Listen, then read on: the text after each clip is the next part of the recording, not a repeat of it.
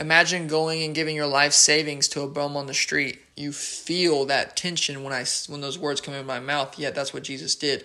One will scarcely die for a righteous person, yet Christ died for us while we were sinners. Like, we don't understand every aspect of God in the Bible. There are things in this life when we're walking with God that we won't know until we get to heaven. Healings, miracles, all these things. Why didn't God heal this person? Why did he heal that person? We oftentimes try to attribute human statements and worldly wisdom to explain the heavenly things, which ultimately aren't God's voice. I don't gotta explain or understand why or have the answers in a complete 5-paragraph bullet point form. I just trust that he knows what he's doing. Interestingly, John uses the word obey here when Jesus uses the word believe. Are they contradicting? No, but rather one and the same. Believing results in obeying, and obeying is proof you believe, and that is believing and obeying Jesus Christ.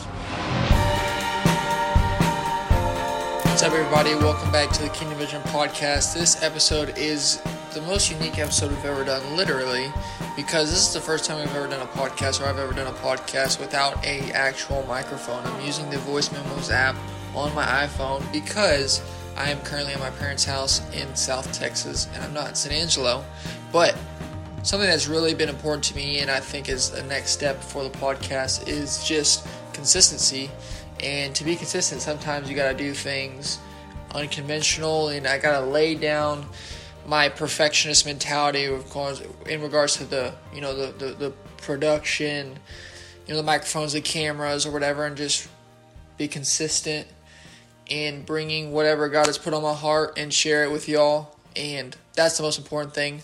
So that's what we're going to do. The last couple weeks has been crazy busy. And as if y'all have probably seen on social media, Ty recently just won the American Rodeo. My cousin, Braden's brother, he just won $600,000, one of the biggest rodeos of the year. He got first place. And it was just an incredible moment for our family, incredible moment that I got to, God bless me with the opportunity to just be able to hang out with him. And prior to him winning, for the last 5 months, me and him have been hanging out more than ever.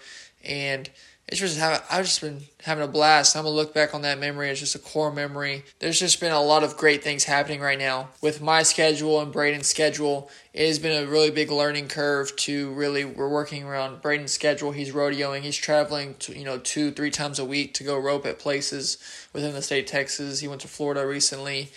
And then also scheduling around the guests, calendar.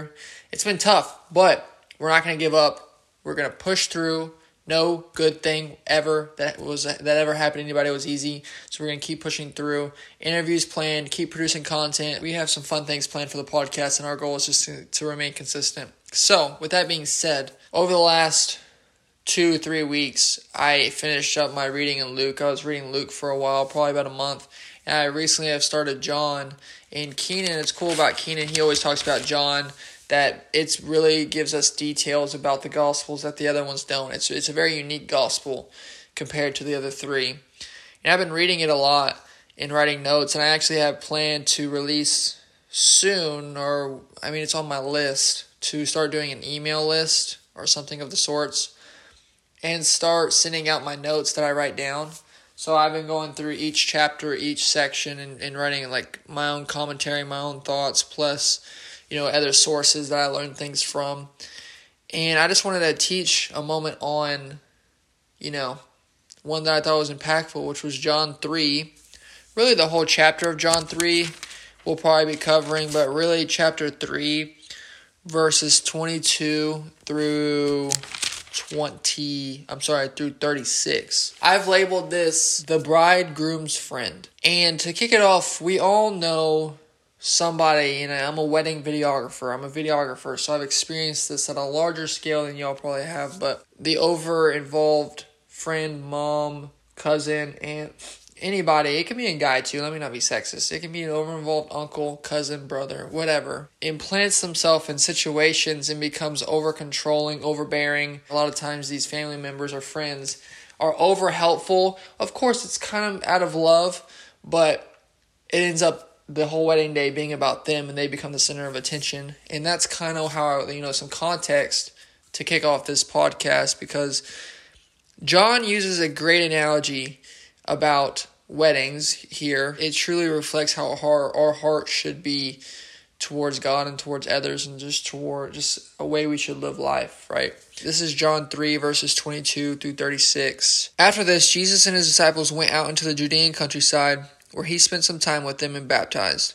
Now John was also baptizing at Aenon, near Salim, because there was plenty of water and people were coming and being baptized. This was before John was put in prison. An argument developed between some of John's disciples and a certain Jew over the matter of ceremonial washing, purification. They came to John and said to him, "Rabbi, that man who was with you on the other side of the Jordan, the one you testified about, look, he is baptizing and everyone is going to him." He's talking about Jesus. To this John replied, "A person can receive only what is given them from heaven. You yourselves can testify that I said, I am not the Messiah, but I am sent ahead of him.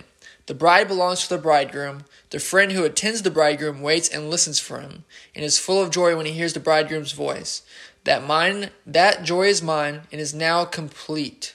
He must become greater, I must become less. The one who comes from above is above all, and the one who is from the earth belongs to the earth and speaks as one from the earth. The one who comes from heaven is above all. He testifies to what he has seen and heard, but no one accepts his testimony. Whoever has accepted it has certified that God is truthful. For whom God has sent speaks the word of God, for God gives the Spirit without limit. The Father loves the Son and has placed everything in his hands. Whoever believes in the Son has eternal life, but whoever rejects the Son will not see life, for God's wrath remains on them." So some context for y'all if y'all are not familiar with Scripture, but John 3:16 says, "For God so loved the world that he gave his one and only Son, that whoever believes in him shall not perish but have eternal life. For God did not send his Son into the world to condemn the world, but to save the world through him." That is, the section of Scripture I'm talking about is directly after that. That's the most famous Bible verse, section of any religious book in the history of the world, is John 3:16. So this is John immediately after that. So that's the context of what we're talking about. The part I want to focus on is verse 25. An argument developed between some of John's disciples and a certain Jew over the matter of ceremonial washing. And they came to John and said to him, "Rabbi, that man who was with you on the other side of the Jordan, Jesus, the one you testified about, look, he is baptizing and everyone is going to him." This certain Jew comes over there and asks a question that is basically rooted in a selfish motive, even though he may not know it, right? He's like, you were the guy. You were the one who was preparing the way, who was calling out like a voice in the wilderness, preparing the way for the coming Messiah. And then the Messiah came, and now all the people are coming to the Messiah, but you were the guy. Now everyone is going to him, and he's baptizing more than you are. And the way John replies is just beautiful because it reflects a way we should walk out this life, a way we should... Let me put it this way. A lot of times we try to explain things in this life as humans, as religious people, not in the good way religious. We try to explain things in an earthly way to explain the things of heaven, right? So if someone said, hey, your ministry is not doing as well as the guy down the street, what I would say is a religious or an earthly way to say it was, this his tactics, or what is his tactics? What is he doing to then increase his viewership online and his online ministry or whatever, and try to formulate a earthly statement to explain a Holy Spirit's moving on a group of people in a specific congregation.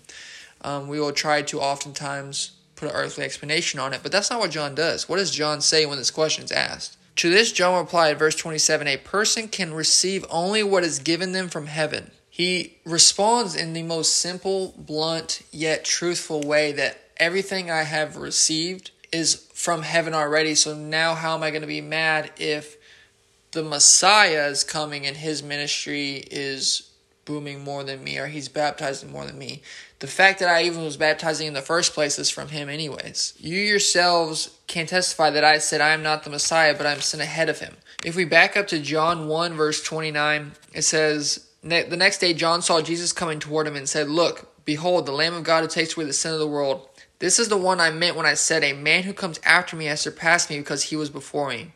I myself did not know him, but the reason I came baptizing with water was that he might be revealed to Israel." Then John gave this testimony. "I saw the Spirit come down from heaven as a dove and remain on him. And I myself did not know him, but the one who sent me to baptize with water told me, the man on whom you see the Spirit come is the one who will baptize with the Holy Spirit. I have seen and I testify that this is God's chosen one. So John was prepared. And what's crazy is John and Jesus are relatives. Elizabeth and Mary were relatives. You can go to Luke 1 and read it. Mary and Elizabeth are relatives. So John more than likely knew Jesus his whole life. Yet when God sent him, he did not tell John, you're going to be looking for Jesus, your relative. He said, you're going to be looking for the one, the Messiah is the one who the Spirit comes and rests upon. The heavens opened up and a loud thundering voice said, this is my son in whom I'm well pleased. All these things, John had no idea. He just said, the Spirit will descend like a dove on this Messiah. Look for this, and then that's the one who I'm called. So this is who he's talking about. This is a situation he's talking about in John 3 when he says, you yourselves can testify that I said I am not the Messiah, but I am sent ahead of him. So he's saying, all along I never said I was the Messiah, so how are you going to come at me with this nonsense of saying, why are you not baptizing more than him? He was saying his whole job, the point is for him not to baptize more. The point, if he was baptizing more than Jesus in the first place, then that would be the problem. But he said, from the beginning, I never said I was the Messiah. I came and I was preparing the way. And this is the beautiful part about the bridal analogy that I was trying to tell you about. The bride belongs to the bridegroom. The friend who attends the bridegroom waits and listens for him and is full of joy when he hears the bridegroom's voice. That joy is mine and is now complete. The bride belongs to the bridegroom. The bridegroom is Jesus. The bride is the church. The people, the church is a people. The people are the bride. The bridegroom comes. And the cool part about the Jewish religion in this context is the bridegroom would go, prepare the house, and the bride would stay with her family or wherever. And then he would return when the house was ready or the establishment was ready, come get the bride, and they would go and they would be married, and then they would go live happily ever after, right? So the bride belongs to the bridegroom. The friend who attends the bridegroom waits and listens for him and is full of joy when he hears the bridegroom's voice. That joy is mine and is now complete. And the best part about it is that John, who does he say he is? He says he's the bridegroom's friend. The friend who attends the bridegroom waits and listens for him and is full of joy when he hears the bridegroom's voice. That joy is mine and is now complete. He must become greater, I must become less. I'm going to read this from my computer. These are the original notes I sent. John and the Jew display worldly wisdom versus godly wisdom. Worldly wisdom, John is the man. He has his own ministries anointed by God for a task to prepare the way for the coming Messiah. He's the man. Now the Messiah has come. The big man, the real man, right? God in flesh, literally. The God man. And everyone's looking to him, and John is now on the sidelines. Look, says the Jew, he is baptized and all are going to him. This is similar to the people who were selling sacrificial offerings in the temple when Jesus went to overturn the tables. Worldly wisdom says that's brilliant. Great economic gain can be had because there is need of oxen, sheep, and small pheasants for people to make sacrifices. Well, let's strategically place the sale of these animals there to help people out so they can make their sacrifices. Let me pause. In Matthew 21, Jesus goes into the temple and overturns the money tables of the lenders because people were selling these sacrificial offerings, selling so people can come and make sacrifices in the outer courts of the temple. It was within the temple, but it was in the outer courts, so people were selling these things in the temple of God. While people may say this was to help people out, it was all born from the same root, self-centeredness, which produces covetousness and seeking gain. Now, John displays godly wisdom. A person cannot receive one thing unless it is given him from heaven. Yes, John goes on to elaborate on the statement, but I love how he leads with this. We oftentimes try to understand the things of God through human wisdom, making theology to provide understanding on the hard aspects of God that, if we were honest, were born out of hurt. The problem is that these human thought processes that people say in hopes to help people cope with aspects of God they do not understand, though the motive may be in love, it's not in Scripture. It's the people who make simple statements like John who are yielding to the wisdom of God.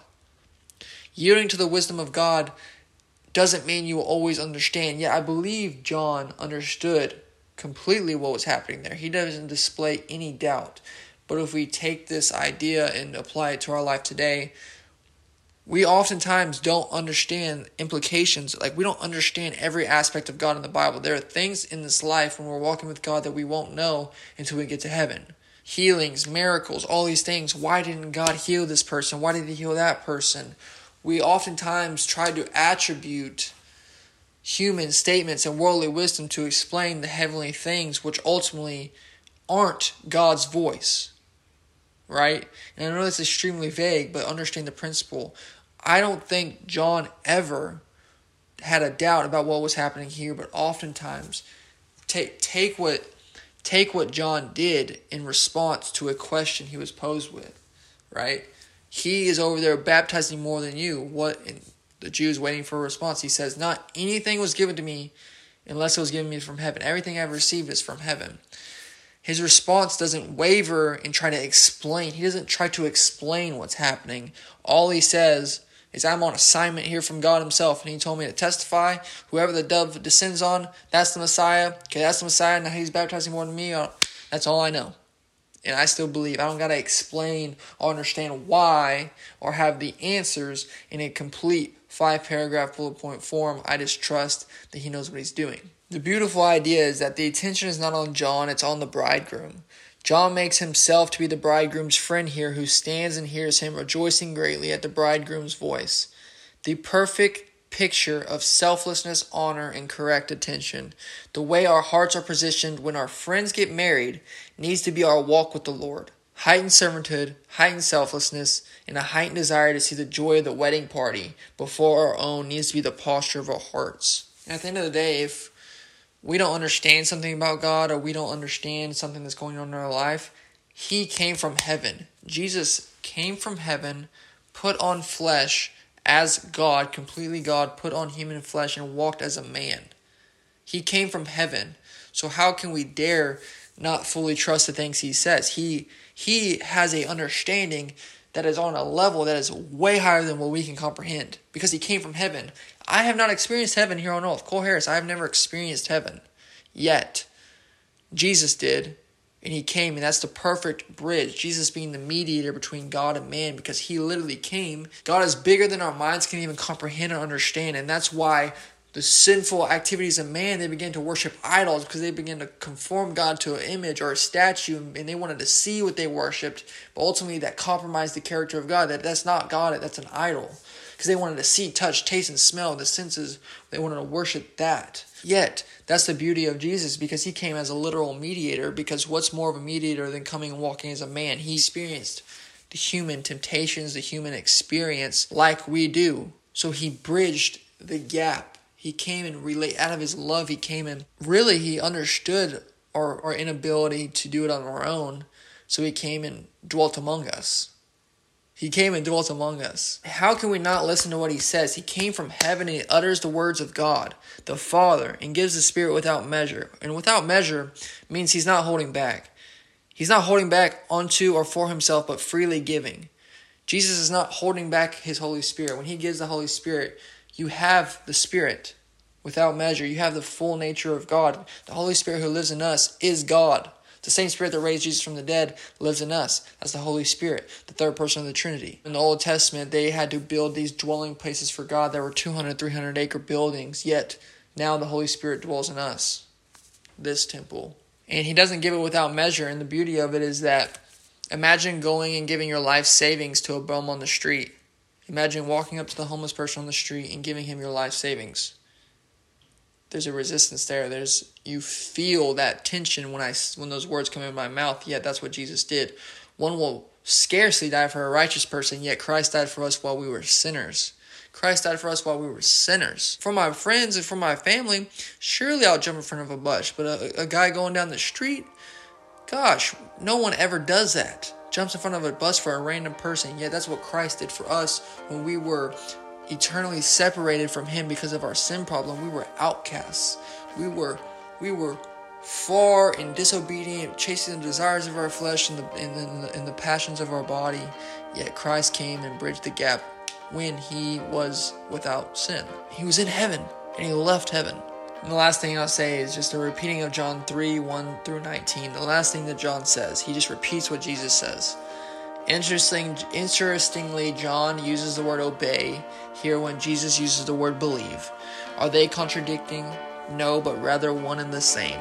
Believing results in obeying, and obeying is proof you believe, and that is believing and obeying Jesus Christ. So, I did a lot of repeating and hitting on the same points and reading scripture, but I hope y'all got something out of this. Thank y'all for listening. Thank y'all for bearing with the audio and the lack of podcast microphones, but I pray this was a blessing to you. Make sure you send any of our podcasts to a friend. And yeah, thank y'all so much. God bless. We will see y'all in the next episode.